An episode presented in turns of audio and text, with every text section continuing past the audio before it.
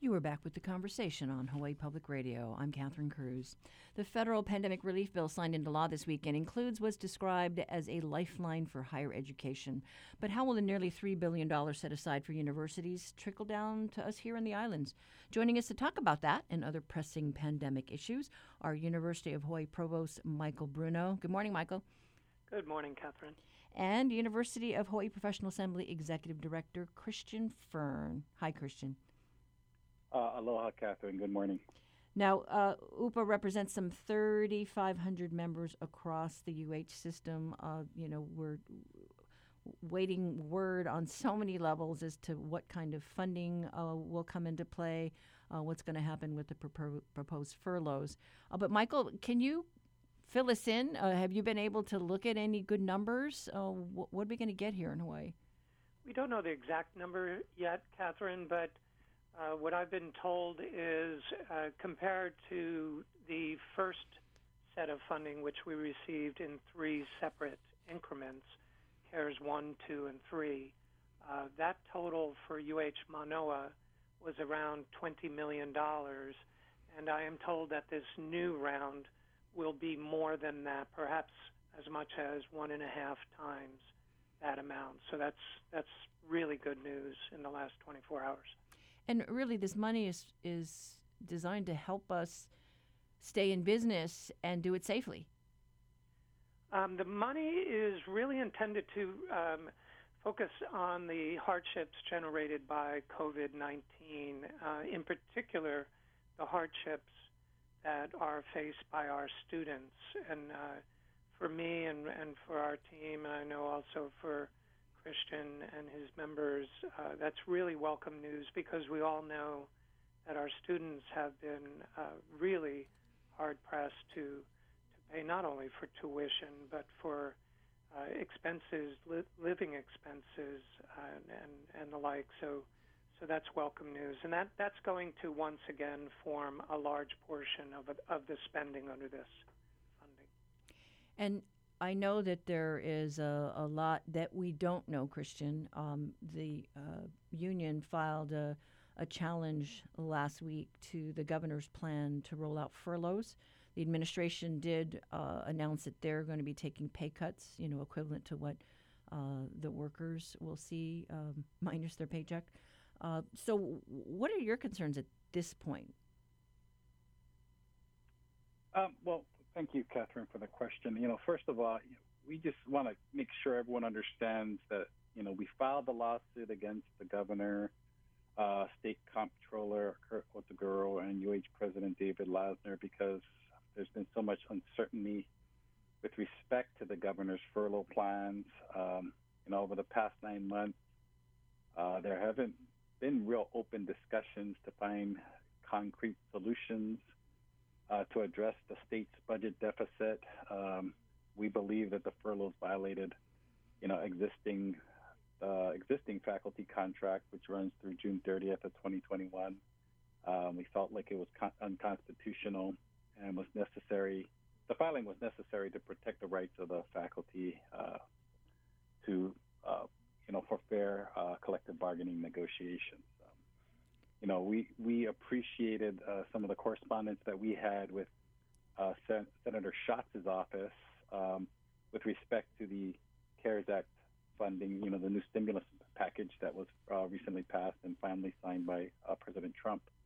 Um, and in his press release, as well as in some uh, correspondence, it, it seems as though the funding can address some of the needs that you know faculty are seeing including um, uh, re- lost revenue, reimbursement for expenses already incurred, you know, uh, technology costs associated with the transition to distance learning, uh, faculty and staff training, um, and including uh, payroll.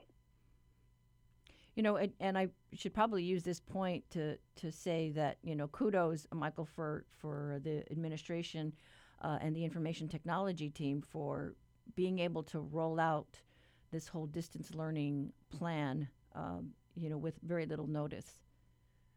Well, that happened, uh, but it would not have happened. Oh, go ahead, uh, Michael. Oh, I'm sorry, Christian. Oh, My- Michael, go ahead. Yeah, I, I, I, you, you uh, you're saying something that I, I really wanted to uh, to mention in our in our conversation. Um, yeah, we, we pivoted to online very quickly, and as Christian said, we welcomed the support of the federal government for um, opportunities to provide training and, and technology support for faculty, staff, and students. But none of the student learning that happened with so much success at the end of the spring or throughout this fall would have would would have happened without the faculty. And and I really want to just give a shout out and a big thank you to all of the faculty and the supporting staff members that um, worked under extraordinarily stressful circumstances to to end the spring semester, to produce virtual commencement ceremonies, and then to go into the fall even more prepared. And you know, you know, I, I I just want to end also by you know, Christian used the word uncertainty and we have been living with uncertainty since March um, on a number of different fronts, you know, particularly the budget, and that that produces a lot of anxiety across our employees, our faculty and staff in particular. And despite that anxiety, um, everybody stepped up, and uh, the students learned. We had 44 total cases at Manoa the entire year, and uh, that's due to the hard work of, of all those folks. I really, I don't, I don't want to take uh, really any uh, any of the credit. I think, I think those folks were the real heroes this year. And those are the positive uh, COVID cases.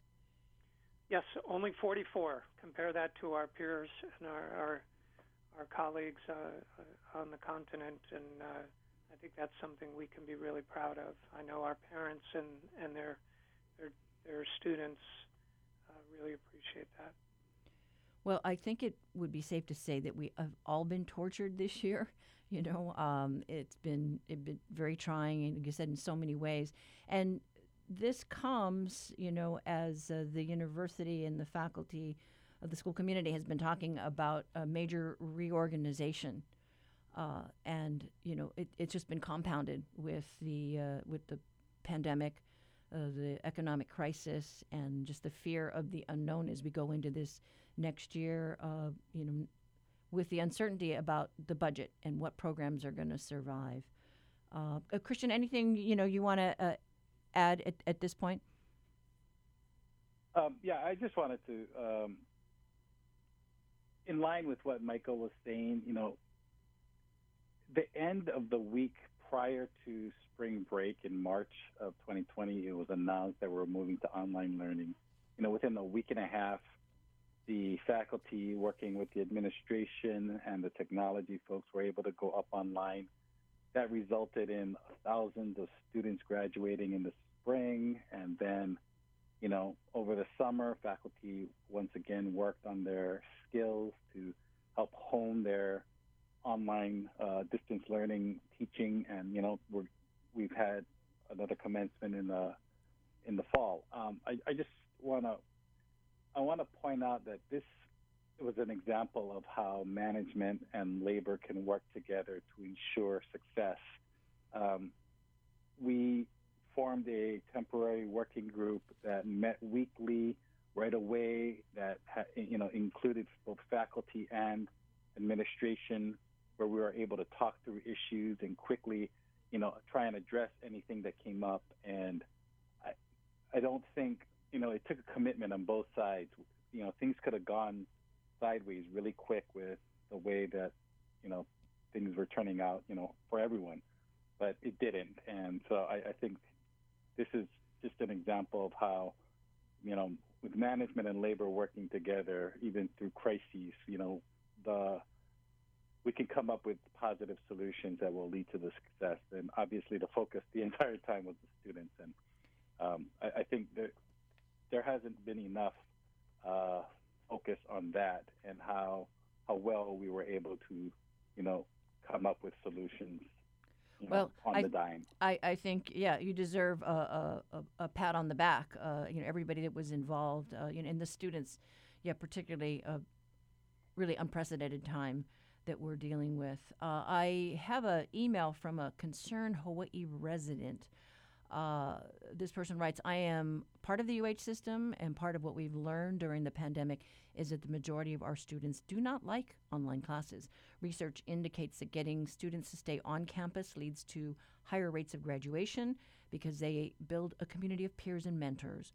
Online classes mean that they stay away from campus more and have less opportunity to build that social capital. Yet we see the UH system wanting to move more of the uh, uh, community college courses to online instruction after the pandemic. It will only increase the problems of declining enrollment and graduation. Michael, you want to comment on that? Yeah, I, I share the uh, I share that person's concerns. We uh, we here in Hawaii we are rather unique in, in terms of the, the mix of students. We have uh, 70% or so of our students are resident students. Most of them residents of Oahu. Um, many of them live in multi generational families, so there's a lot of concern among their families about uh, COVID 19. And so um, many of them we know will continue to want to learn largely online. At the same time, they are experiencing a lot of um, a lot of anxiety, whether it's because of uh, poor access to the internet or other family obligations. Um, you know, so we, we have to try and be as supportive as possible. Ultimately, um, I think we're we're going to first of all have at Manoa we will have slightly more in-person meetings in the spring, um, and a lot of that is coming from requests from the faculty to me um, asking, would it be okay if I meet with my students at the start of the semester at least so that we can get to know each other, so they can get to know their fellow classmates, so that when we go on Zoom for most of our meetings, at least they will know to whom it is they're speaking to or uh, learning with. And, and I think that was one of the really key things we learned this fall is um, there's just no substitute for that human contact, that face-to-face interaction. Um, and so I think we'll we'll see a bit more of that, even if it's only at the start of the semester. A lot of the requests I've been getting are, can we do this outside someplace? We've mapped out on the campus where we can hold meetings in a um, in an area that is open to the air and yet protected from the elements. So um, those maps have been distributed to the departments. So um, so I think we'll see a bit more of that. But I, I share the uh, uh, that person's concern that we we do need to have uh, more personal contact, person to person contact, if we can do that in a in a safe way. And enrollment is up, though, isn't it? Yeah, we hit 18,000 students at Manoa for the first time in five years, right in the middle of a global pandemic.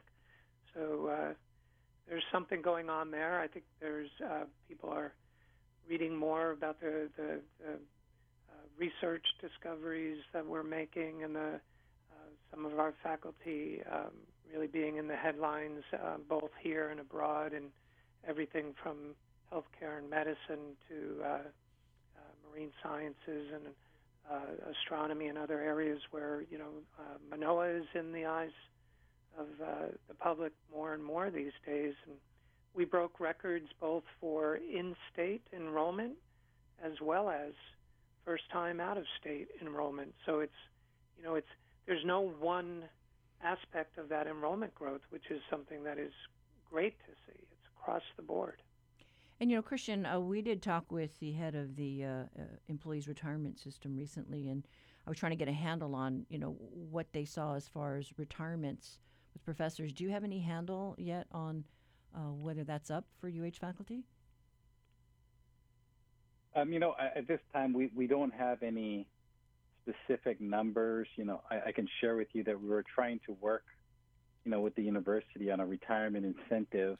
Um, which you know we ended up sending to the governor's office. The governor not signed off on it.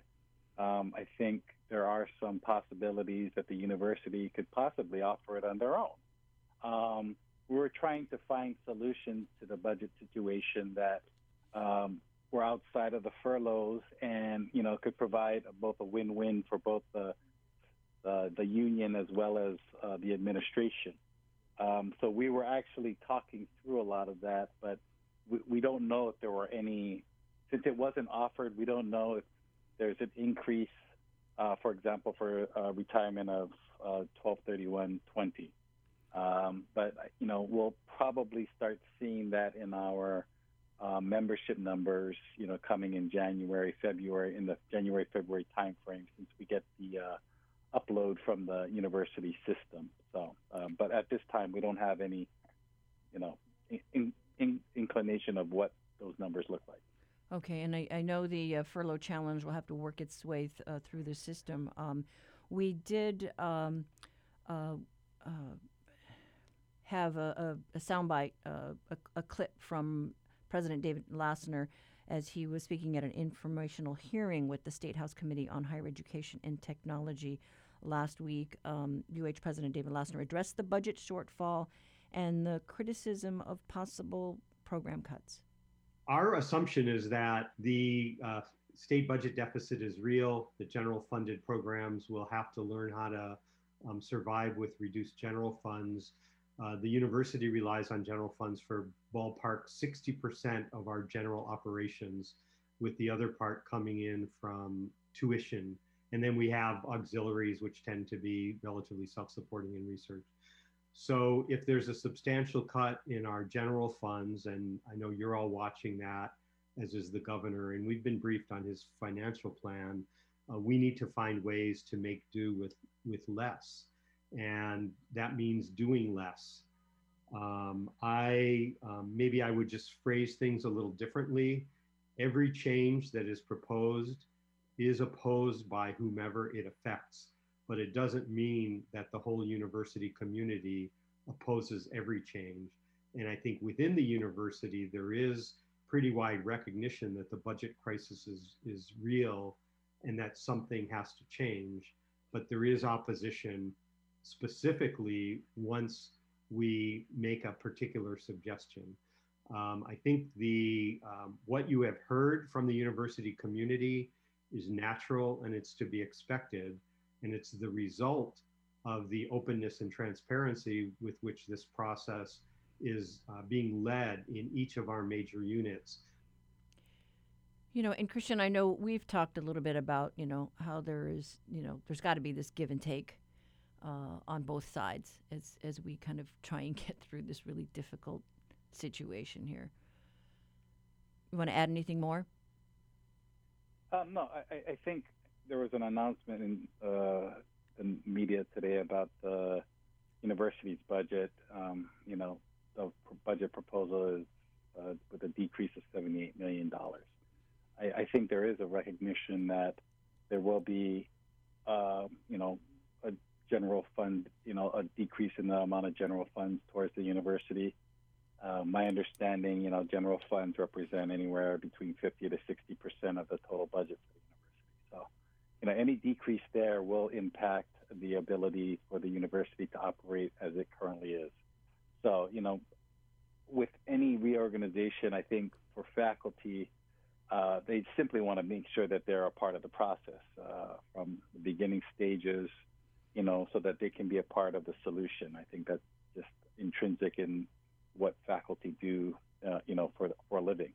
Uh, they want to be a part of the solution. So um, I think with this reorganization, uh, Michael and his team have tried to provide faculty opportunities to, you know, provide feedback. I think some of the reorganization plans have gone through several iterations as a result. Um, but you know, having an open dialogue and uh, having faculty a part of the process is what we believe is important to help be a solution for you know, a more vibrant Hawaii in the future. And Michael, you know, we've heard David Lassner talk about, um, you know, throughout the year that we can't be everything to everybody. Uh, you know, where where do things stand? Yeah, that's a uh, that's a difficult phrase for for many people to to um, I think agree with and, and fully understand. I I, th- I think I would I would state it in in the following way. I, I think first of all, um, the changes that we've been discussing, um, both organizational changes and program changes, are intended to strengthen the university, but most importantly, um, make the university more responsive to the needs of Hawaii and more responsive to who we are and where we are here in the Pacific. And and so when you when you put it in in that way, and then when you also add um, that you know there's two sides to this equation. So there is the cut, cutting side, and as Christian said, we've had a lot of discussions, um, and, and, and those discussions are continuing. Uh, it's not just the cutting; it's also um, to to some extent we need to put ourselves in a position to grow our way out of this.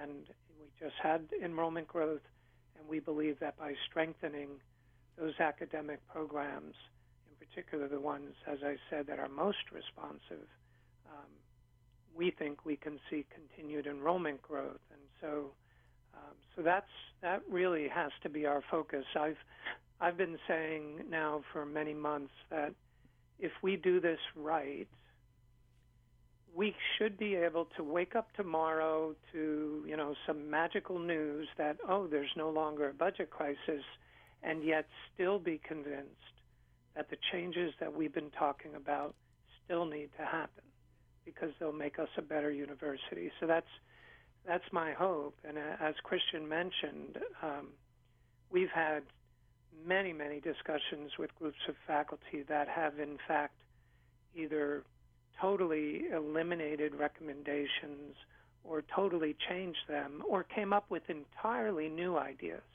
And that, that's been a, a really a really remarkable time for us and that, that goes back to August all the way up until last week. Well, if you are just joining the conversation, we're talking about challenges facing higher education, and we'd like to know what you think. Call us at 941 3689 or 1 877 941 3689 from the neighbor islands. Our guests in studio are uh, UH uh, Provost Michael Bruno and uh, UPA Executive Director Christian Fern. Uh, we will be right back after a short break. Support for Hawaii Public Radio comes from ProService Hawaii, offering advice to employers on managing business challenges due to the coronavirus. More information at proservice.com/coronavirus. I'm Stephen Dubner. On the next Freakonomics Radio, how do you cure a compassion crisis? Let's say, on a scale of 1 to 10, what is the median American doctor's empathy level? I'd say it's about four and a half. And can compassion heal the healers? Connecting more, not less. For me, that was when the fog of burnout began to lift. That's next time on Freakonomics Radio. Beginning this evening at 7, following Counterspin.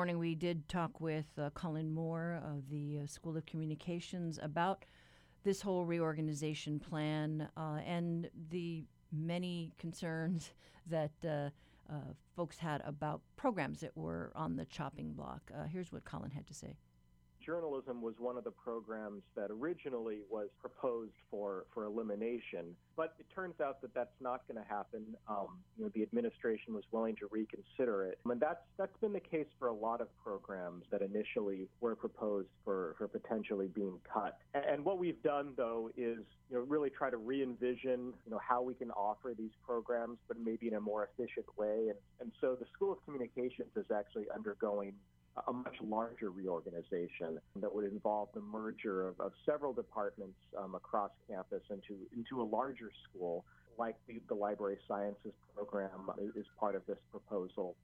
And, and that would enable us to, to offer all the classes we offer, all of the degrees, but we, we hope that combining our forces will both make more sense for students, but you know maybe there'll be some efficiencies gained as well. And UH is still very much dependent on the state for a large portion of its funding. So I think we've been working well with the administration to, uh, to, to try to figure all of this out. And you know, actually, I think most of the faculty has has embraced this you know, with with a spirit of, of trying to do everything they can.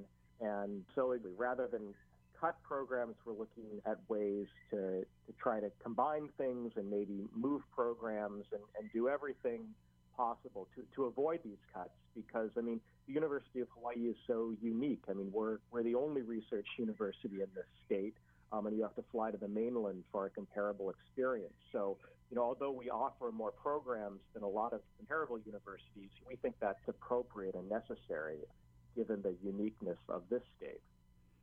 You know, and that underscores uh, underscores the point that you made, Michael, uh, about you know the University of Hawaii and what it offers. Um, can you share anything more about the plan for you know humanities and social sciences as as we look at this reorg plan? Well, really, I think Colin did a great job of, of summarizing how we've been going about this, um, and a lot of that has um, has really been about uh, listening to the faculty and, and hearing their um, not necessarily counter proposals, but hearing uh, firsthand from from the subject matter experts, you know, where where is their field going? Where is the industry going? Where where are the jobs that their students migrate to? Where where where are those uh, going? And and uh, because of that back and forth, we've we've been um, um, kind of modifying and, and redirecting on the fly. Um, uh, in the humanities, um, we see enormous potential in areas uh, like uh, our uh, Academy for Creative Media. Um, our arts program is particularly graphics design. Uh, uh, we're talking with the School of Architecture about a much stronger um, partnership with, in fact, those two entities. Um, and, and that has gone very, very well. Again, very much faculty led discussions. Our languages uh, programs, um, we have been talking about ways in which to um, increase their enrollment and increase their impact across the university. Um, uh, our linguistics department is among the best in the United States, and we want to make it even stronger.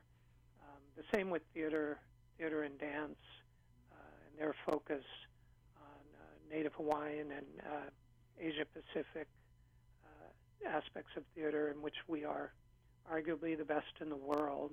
Um, these are programs that we needed to learn about, and we needed to spend time with the faculty to to understand. And so we've we've come around to uh, agreements on re-examining things like majors and minors and certificate programs and even online programs you know, what are the proper mix of programs, to Colin's point, where you can be, be perhaps more efficient and do some cost cutting, but at the same time, you are strengthening the program and making it more attractive to students. And, you know, that might sound to some of your listeners like a, uh, a pipe dream. I don't believe it is. And, and when it comes from this conversation and this partnership, I think – we really can achieve both. We can achieve stronger programs, more attractive programs with higher enrollments while at the same time finding efficiencies.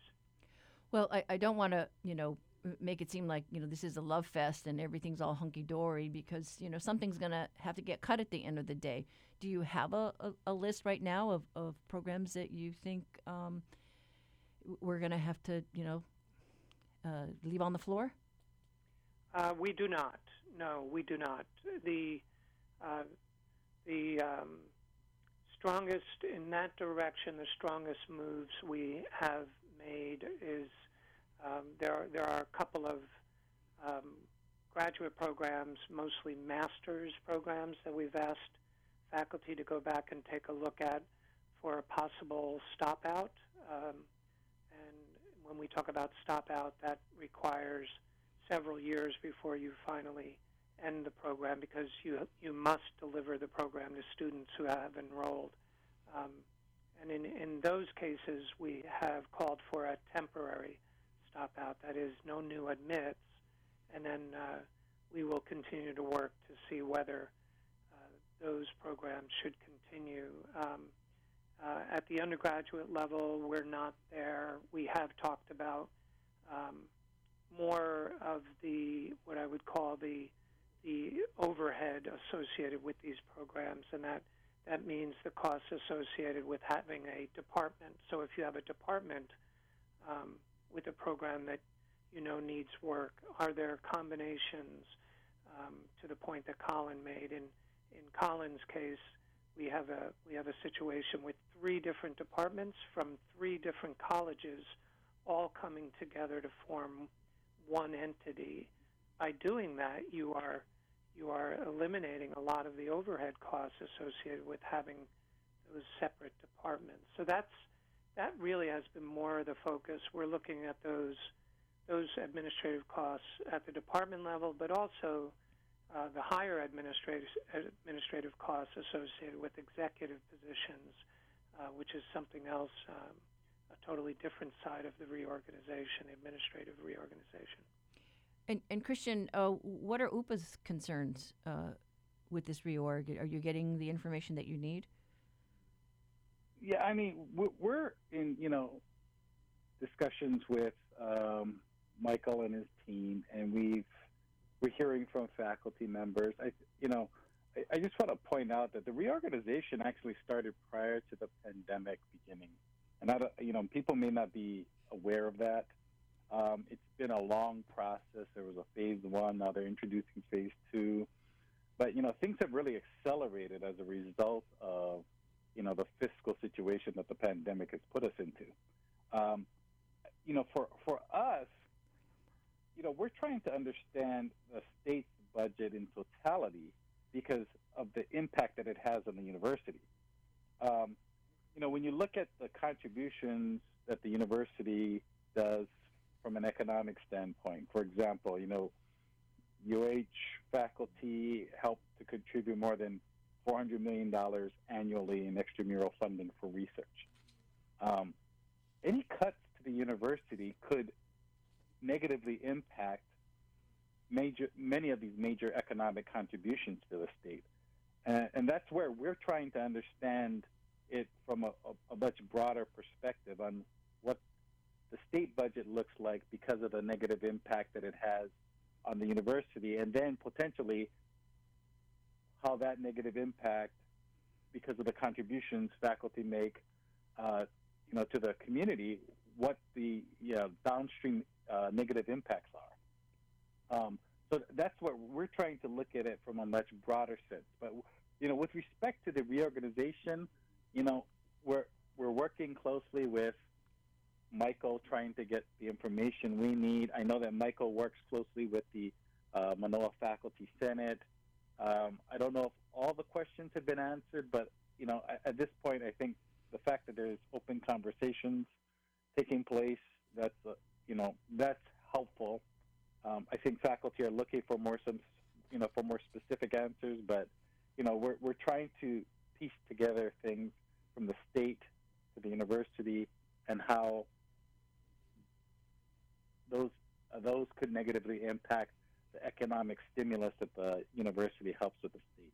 You mentioned the research uh, aspect of, of the university, and you know there was a time when we had just record amounts of federal grants coming in. Uh, you know, thanks to our uh, our professors who were who were applying for these grants and, and securing them. Uh, Michael, is there anything you can share with us just about the plans going forward?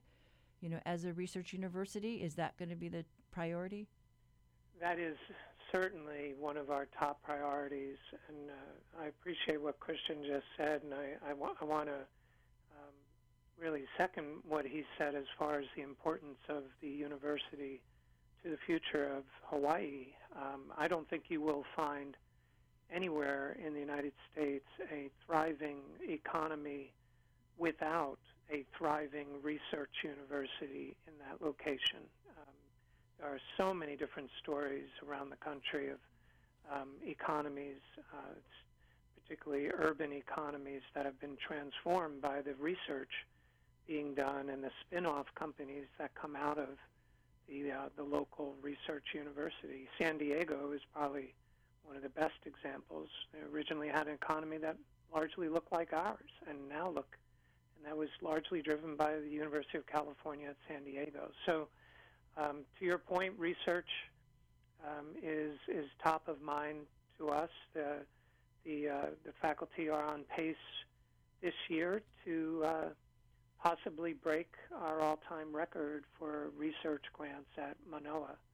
Uh, last year we had our highest year ever, except for the the one year, the Obama stimulus year, where uh, there was a tremendous amount of federal funding uh, doled out to universities to jump, help jumpstart the economy. But if you take that year out, last year was our number one year, and we are well on pace uh, as of this morning to exceed that and, and possibly to break our record. So, you know, we're we're doing our part at, at Manoa to uh, to bring in those research dollars, and out of those research dollars come new technologies, new um, new knowledge um, that then uh, translates into economic benefit for Hawaii.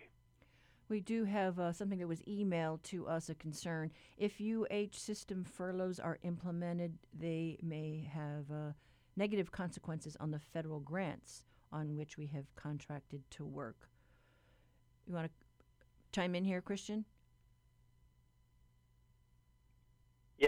Um, we that that is our understanding as well. Um, I I was just uh, forwarded an email that the state employee furloughs are delayed at least until July 1st, 2021. Oh, just now. Uh, just now, yeah, with um, in the last minute. So I just I wanted to share that on air. so um, because we've been waiting to hear, you know, this confirmation. So that email was just sent um, to the faculty. So um, we know, you know, when we can potentially um, when that could potentially take place. It's going to be beyond July 1st. But yes, that, that was a concern of ours. That was a question that we actually asked um, because because of the impact on the uh, federal grants. Um, but I, I, guess the, the concern um, can be pushed off at least until July, uh, you know, for the time being. Okay, so it may not affect then uh, the spring semester. Uh, that we should be okay. Yes. Yes, and this is this is the information we were actually we had heard rumors of this, but we had not uh, received confirmation. We, uh, email was just sent out to the university faculty with this information. So, Michael, the snapshot then is, you know, we're doing okay with uh, enrollment; it's up. Uh, we're doing okay with federal grants; it's up. Uh, and the big question is, uh, how much help are we going to get on the state side?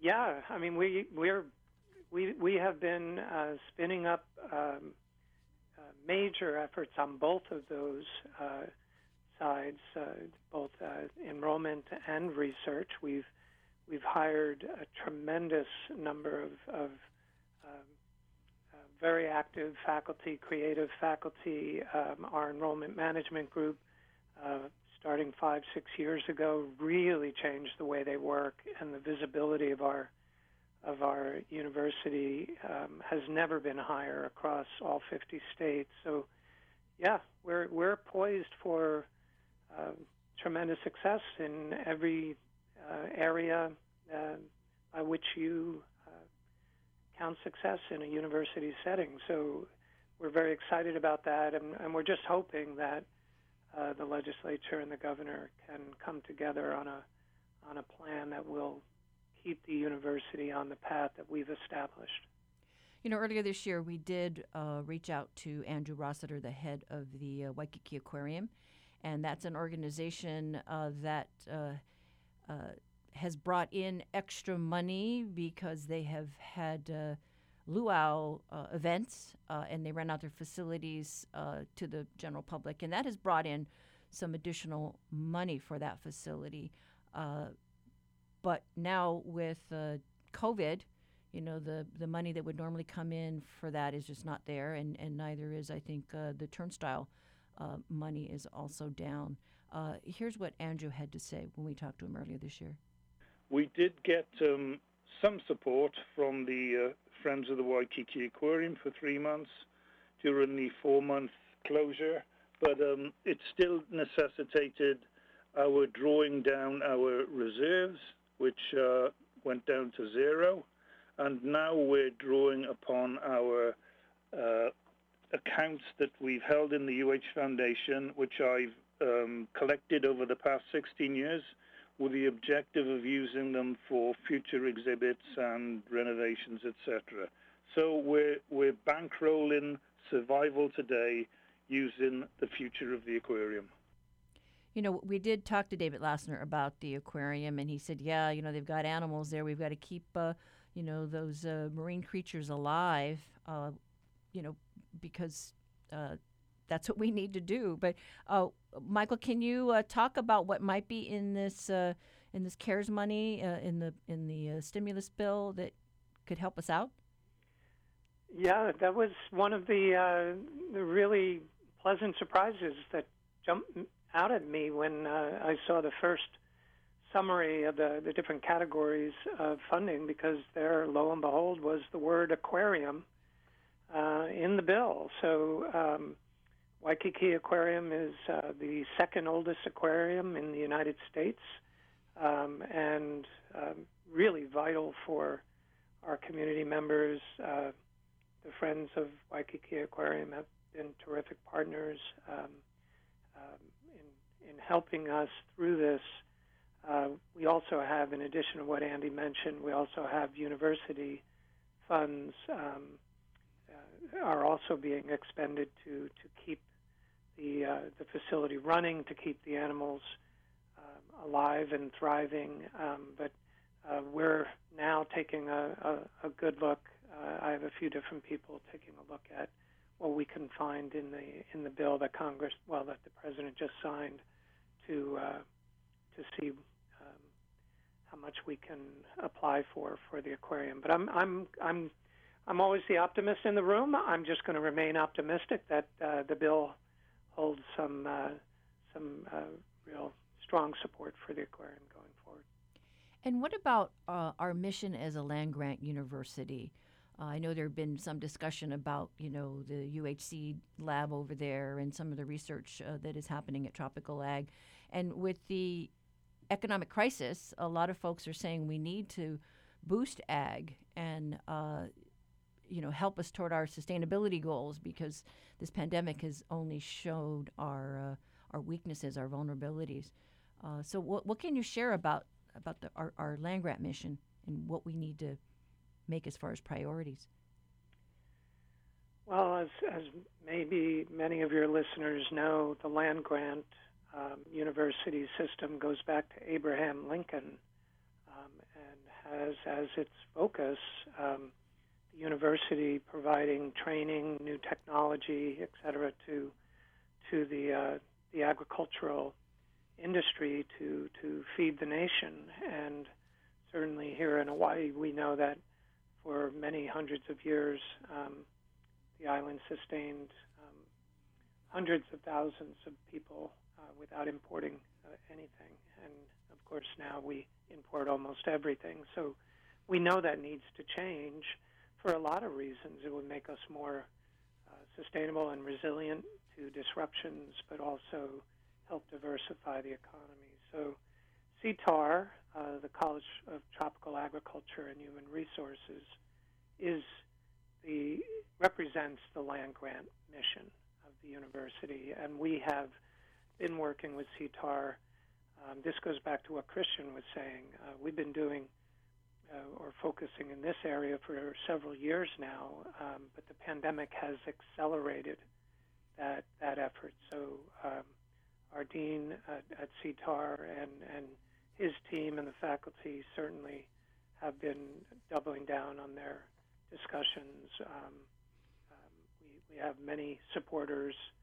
Um, Senator Dela Cruz on the Senate side, in particular, been very, very strong supporters for the growth of uh, the agricultural sector here in Hawaii. Um, we're going to be we're going to be doing a lot of work in that area. That's one of our focus areas. Anything you want to add, Christian, about the land grant mission and the decisions being made uh, with the reorg? No, we're we actually have um, a number of faculty members from CTAHR who are part of UHPA leadership. So we have a lot of we get a lot of feedback from them about it. Um, I know that they're in constant discussions with the dean, um, as well as with the provost about you know the whatever concerns are arising. So um, I'm confident that they're representing the the needs of CTAHR well, and um, they're not. I know that they're not afraid to go to the dean with their concerns. Okay. Uh, we had another email come in. Uh, let's see. Most UH teaching faculty are nine month employees. Most spent all summer reworking their courses to be online this fall. They were not compensated for this time.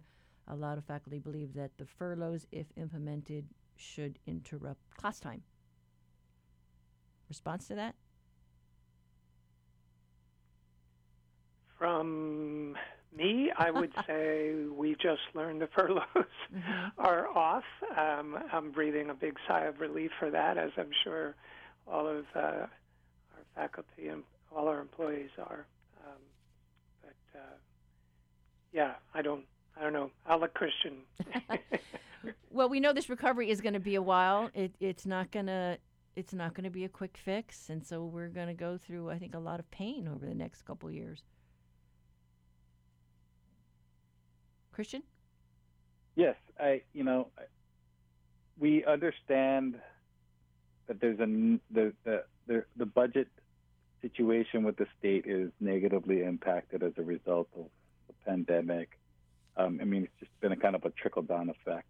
Um, we know that we're going to have to better position ourselves for what the state of Hawaii is going to look like in the future with respect to the type of jobs, the industries that are going to be important moving forward. I think faculty are prepared and they're ready to meet the challenges that come forward. I think that's simply a part of the uh, the work that they do on a daily basis.